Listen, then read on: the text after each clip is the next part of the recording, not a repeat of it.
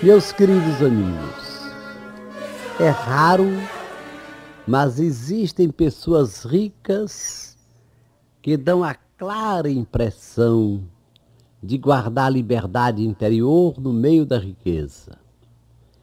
É raríssimo, mas existem pessoas que deixam entrever em horas decisivas e no comum dos dias que de modo algum se agarram e se amarram ao dinheiro.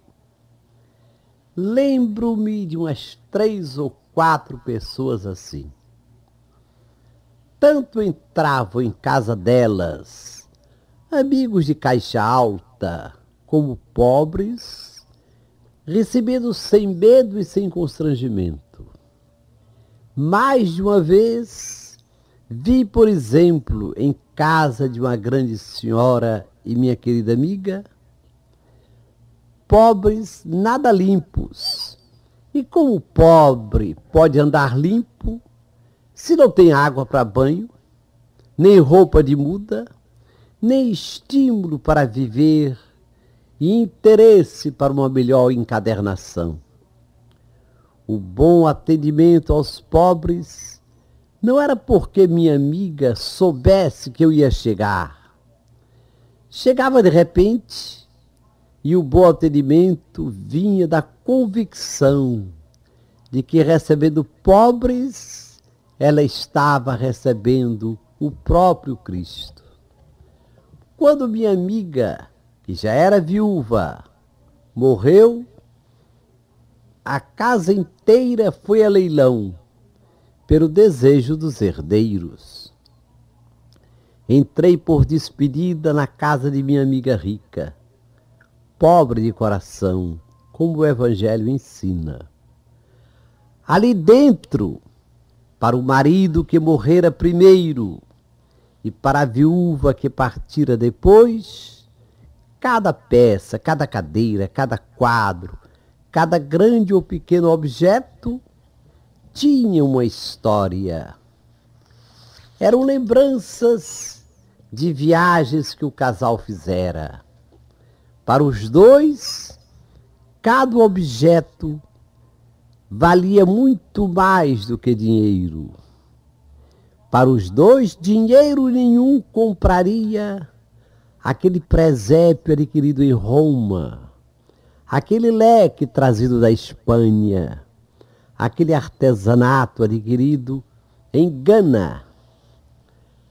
Agora que ia haver leilão, estava tudo exposto à curiosidade de todos.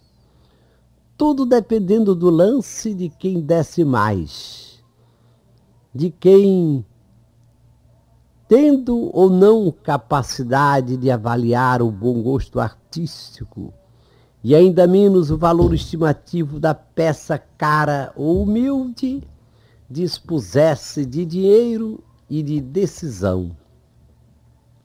Fui de propósito contemplar a casa rica, que jamais teve medo dos pobres, nem no tempo do marido vivo. Percorri as salas, pensando em como são efêmeros os bens terrenos Olhei os diferentes objetos que vão ser vendidos pelo leiloeiro. Olhei com olhos de fé, lembrado de que os donos da casa já estavam em plena casa da eternidade.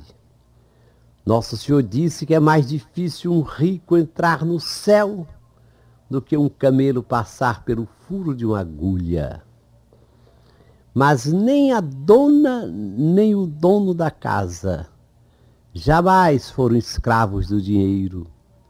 Não tiveram um coração de rico, sempre tiveram um privilégio difícil, dificílimo, de serem pobres pelo coração.